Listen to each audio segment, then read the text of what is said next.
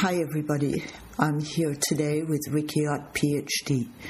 She is a trained marine toxicologist, an author, and former commercial fisherman who experienced the Exxon Valdez oil spill firsthand. Her latest book on oil impact is Not One Drop, published by Chelsea Green. She starred in Black Wave, an award winning feature film. In 2010, Ott brought her expertise to the Gulf, volunteering five months to expose the BP's cover up attempts and to empower local residents to take action. She co founded Ultimate Civics, a project of Earth Island Institute and a member of the National Grassroots Coalition Move to Amend.org, and is calling to amend the Constitution to abolish corporate personhood personhood. In October, Ott received Huffington Post's Game Changer 2010 award.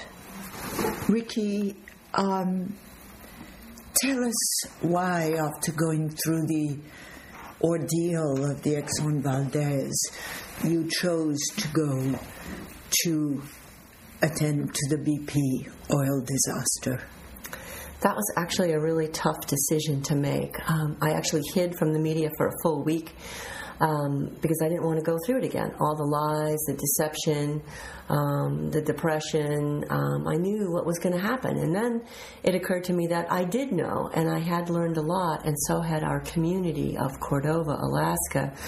So I realized that the people in the Gulf didn't know, and they were um, headed to make all the same mistakes that we made. So I thought maybe we don't have to do that again. Maybe we can just short circuit all those mistakes. Maybe the people um, could learn something from us. And so I flew down with a one way ticket on May 3rd um, to basically share what had happened to us in Alaska and hope to prevent the people in the Gulf from making the same mistakes that we had made.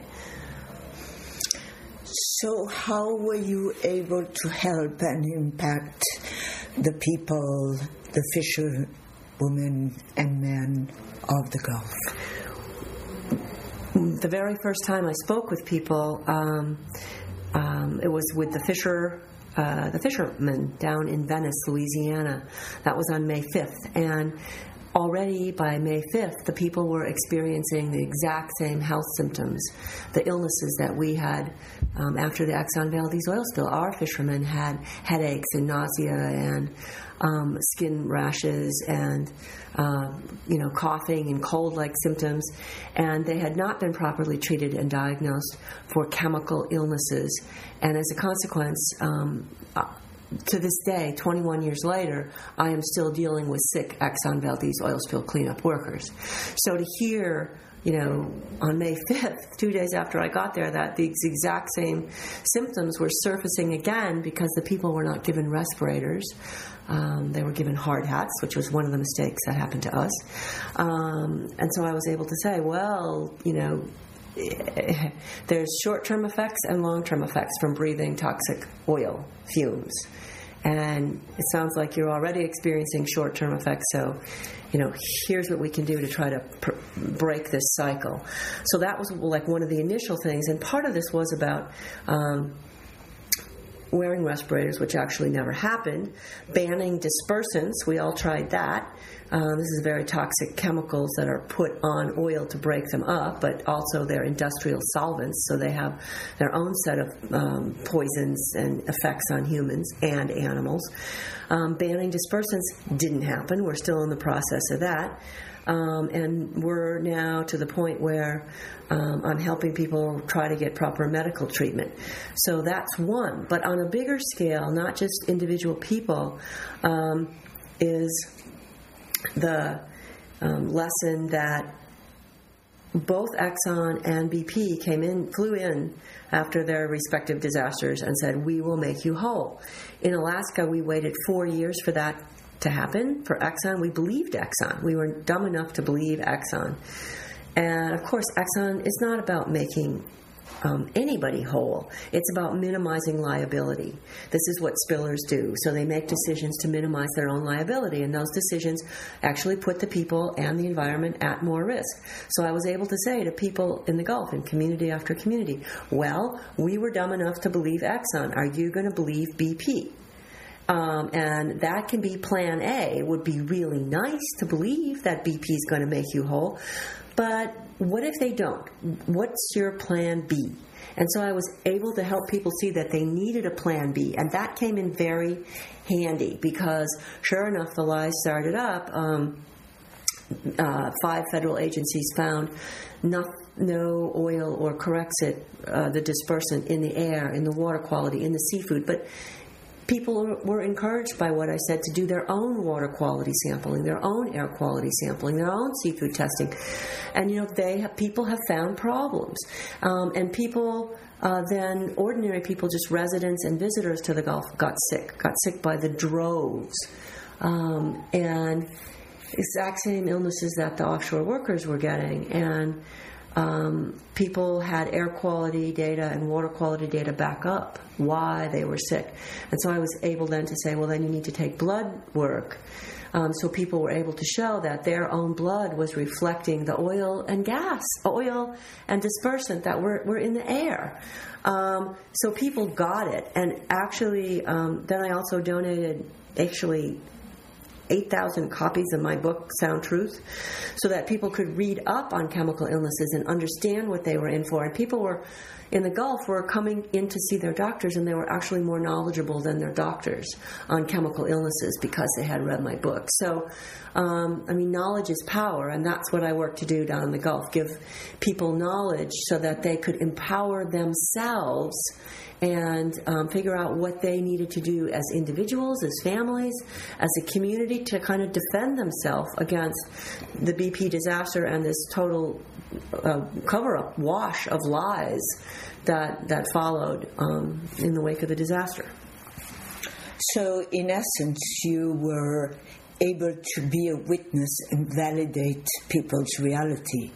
And actually, yes. And that is one of the most critical things. And thank you for pointing that out because I remember now with Exxon Valdez, we were just frantic to get people to believe us that this really was happening to us. And this is a very hard thing for people coming in to believe okay, maybe Exxon lied, but why would the federal government be lying? Um, and there is a huge amount of um, industry capture, not just of the different agencies. I mean, everybody makes a joke of the old Mineral Management Service, which went down in flames uh, of corruption. Um, and bribery and um, all kinds of things, and has now since been recreated. But actually, it extends to um, uh, industry capture of our entire federal government. Um, and what I'm talking about here is our oil dependency is now so great that apparently no um, president, whether Democrat or Republican, can actually see beyond the end of our oil dependency. And so when something like this Gulf disaster happens, it's all about aiding the oil industry and getting back to business as usual, back to oil business as usual as quickly as possible. And there's a lot of other industries and people that are hurt.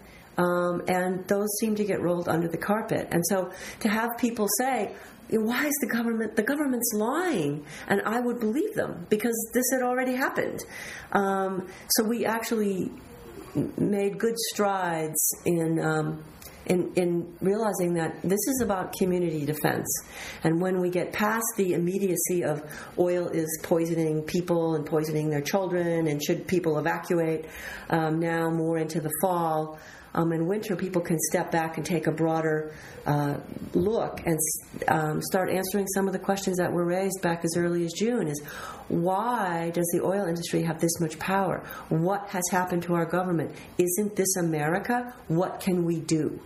And like I live for that question, what can we do?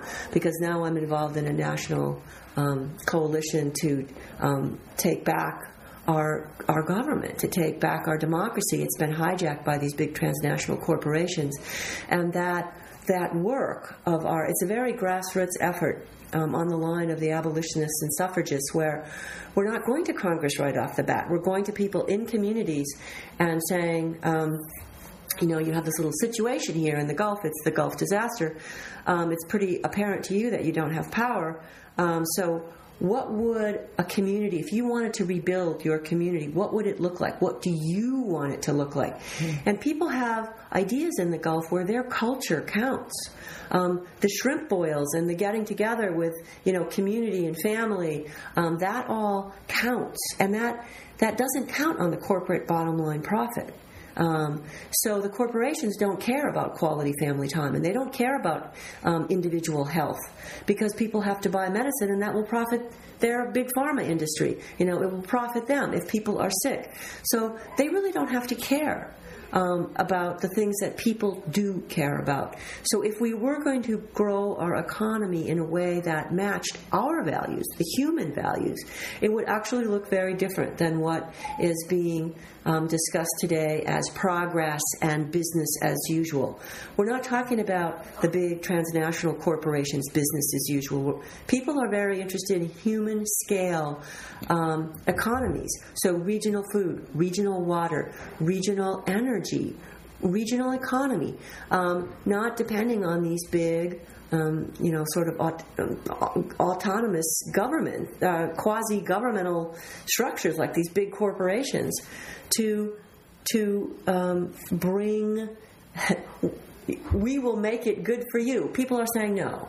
We're starting not to believe that. We're seeing the fallacy with that. It's like oil all over our backyard. We don't know when we're going to get better. So what would a, a, a, green, a clean green economy look like? How could we diversify our economy in ways that will maybe start getting us off this oil dependency? And that's a big question down the Gulf because that area supplies 40% or so of, um, of America's oil and if um, domestic oil. And if we can, you know, if, if to change the culture, it takes a few people who have changed their minds that nope, this is not going to work anymore. This is not safe for me. It's not safe for my family. I want a, a different way. And you don't have to change everybody's mind at once, but it has to be a few dedicated people that will see this through. And once people start having the solar panels or the wind generators, um, um, then and start saving the money and start you know they actually realize it in their own family incomes it's making a difference and other people go oh well, then I want to do that too. So it's a matter of, you know, cop, Tom Sawyer whitewashing washing the fence kind of where, you know, you eventually get everybody on board because it is a much healthier, safer, cleaner way to live off oil. It's just that people are have a colonized mindset right now and they really can't imagine what that future would look like. So it takes a few dreamers to turn into doers in the community and actually build the economies of the future. Um, and then others will come on board. So, how does this relate to the 14th uh, Amendment? Okay, that's the other part of this. Um, to change the Constitution, there's actually a couple of steps before that. You have to change people's minds and you have to change the culture, and then you can change the Constitution. And in our case, this move to amend.org is very much about transitioning off these um, unsustainable and unsafe and highly polluting um, and wealth concentrating energy, coal, oil, gas.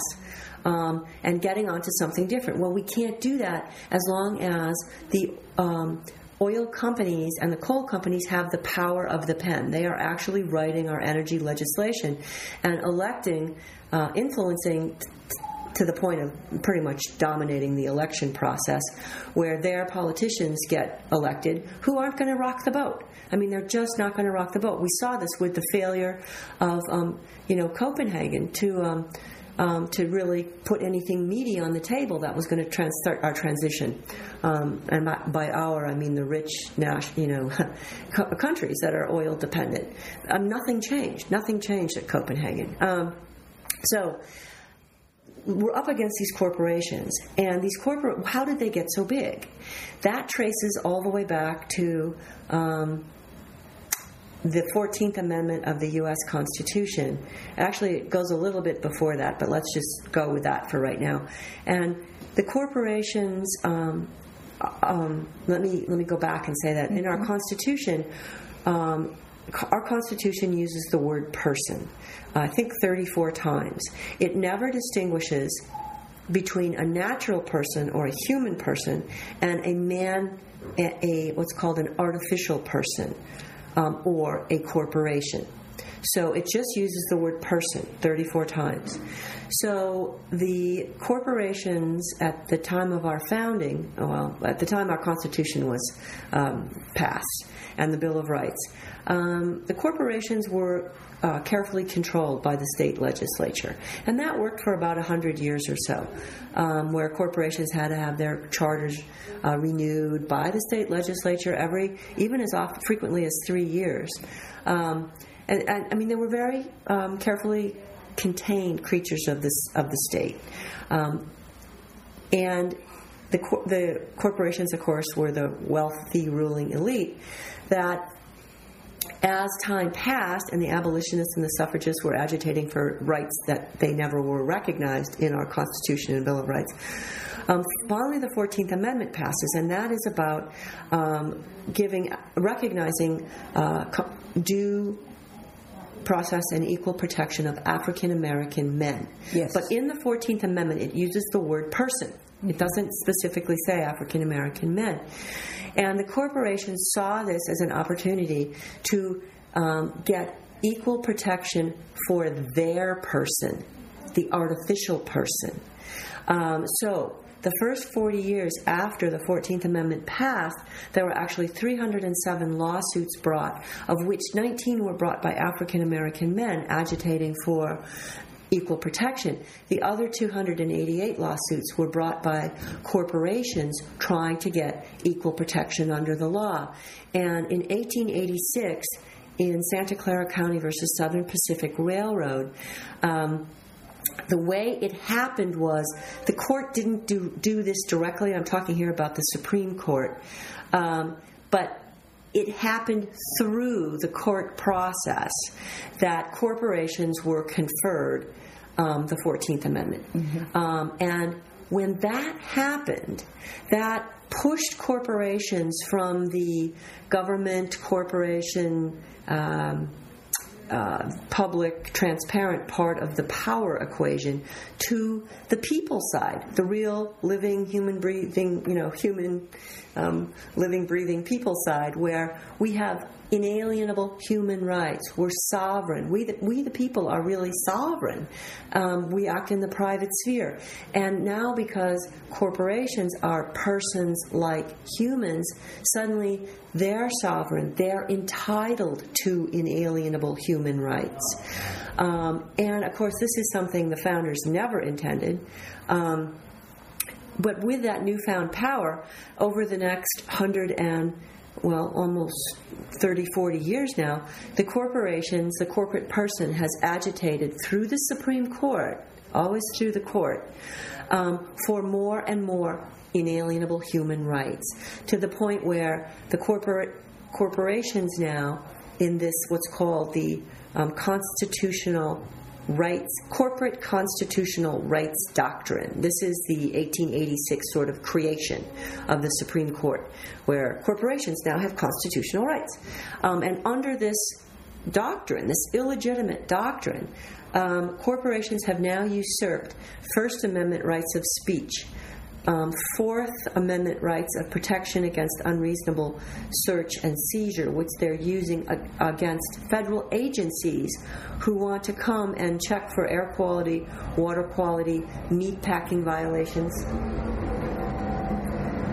Um, and um, the Fifth Amendment um, right of due process um, the Sixth and Seventh Amendment rights to a civil and criminal trial, uh, jury trial in civil and, and criminal cases, um, and of course the Fourteenth Amendment.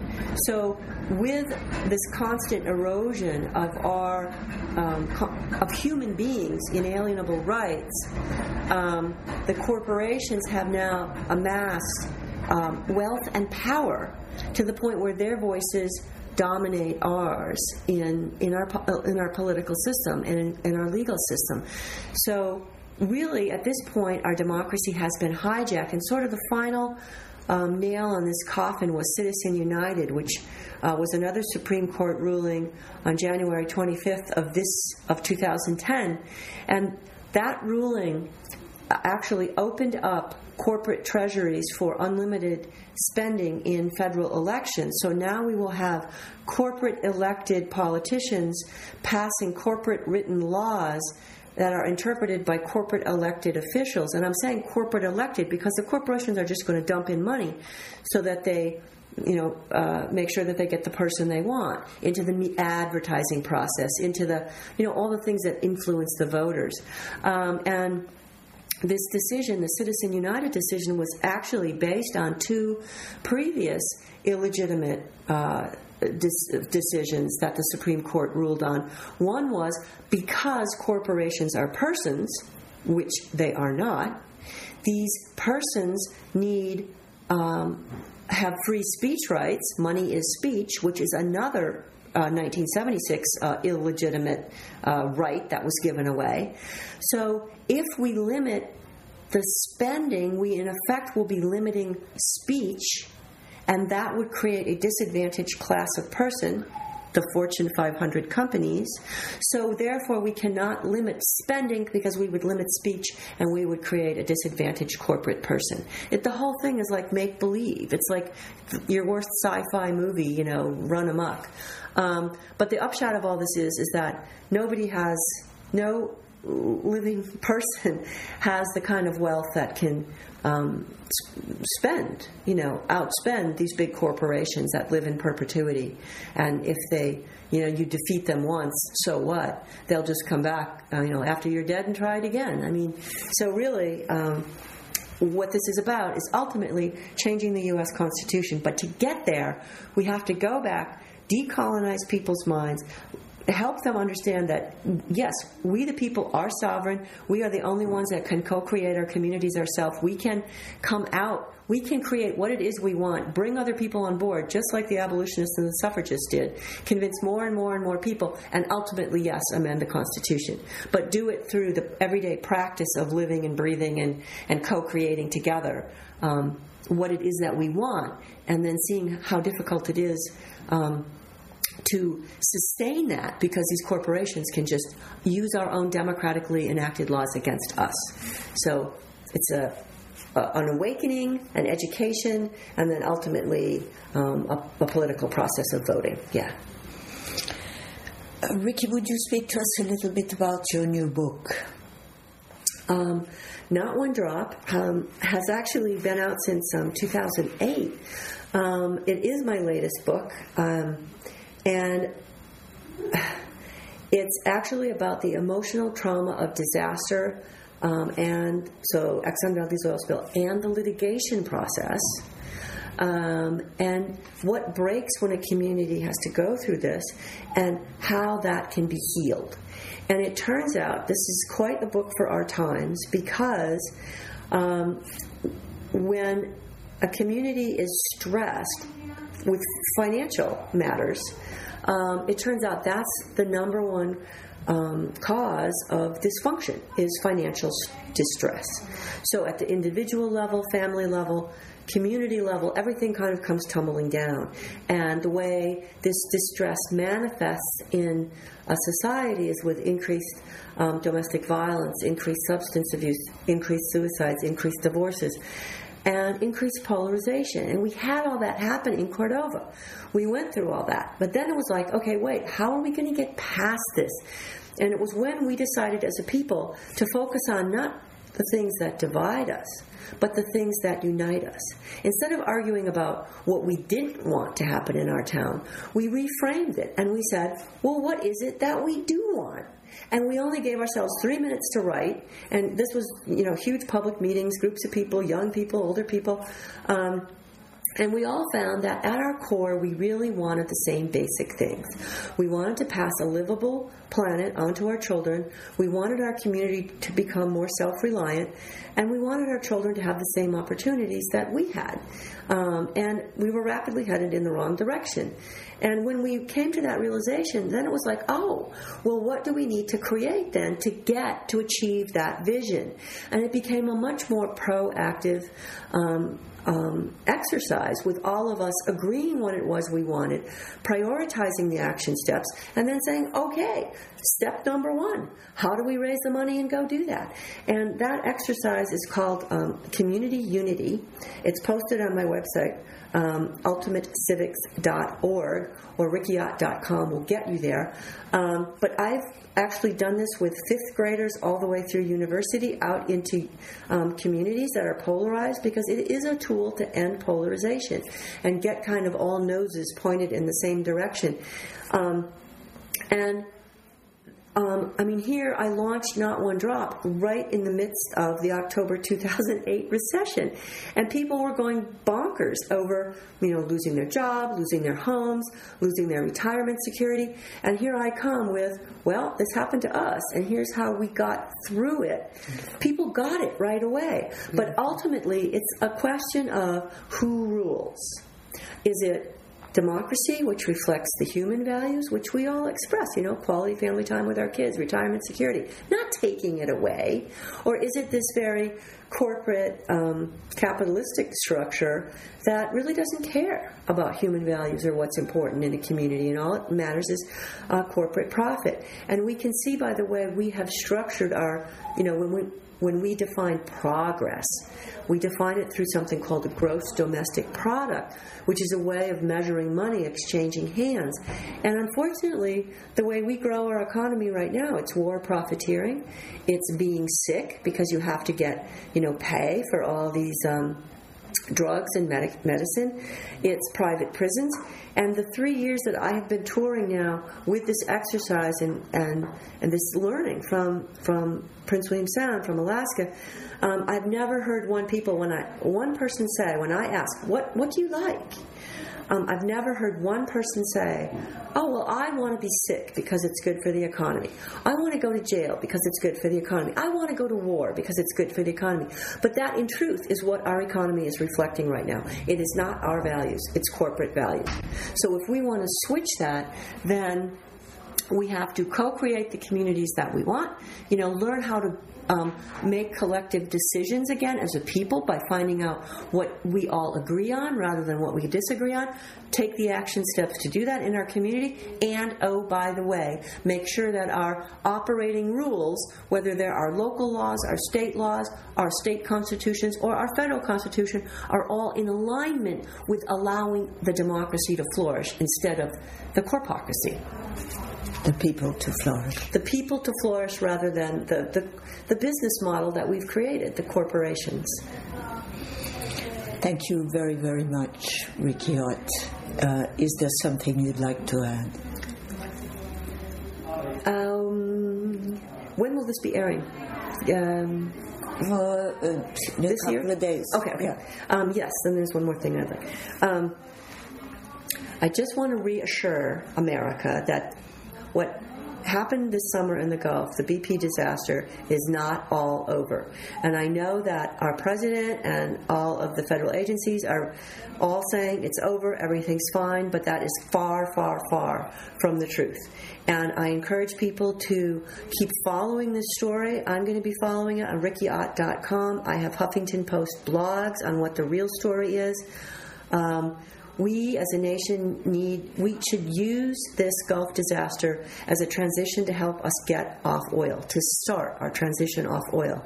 That opportunity still is not lost. There are so many people who are sick in the gulf. This is being covered up. So i encourage people to follow the story and when the people in the gulf start saying we want you know help with uh, banning dispersants or whatever the ask comes out of the Gulf. I'm hoping that people across the nation will support the people of the Gulf. So rikiott.com, bridgethegulfproject.org to get the real information on what's going on in the Gulf. Those are that's Gulf people that do that website. So it's not all over. Please hang with the people in the Gulf and let's use this disaster. Let's turn it into the opportunity that it is to transition our nation off oil and let's not stop screaming until that transition is done. Thank you very much. I appreciate you giving us your time. You're very welcome. Future Primitive is made possible by the Marion Institute. If you enjoy these podcasts, please consider supporting our work by making a tax-deductible contribution online at futureprimitive.org.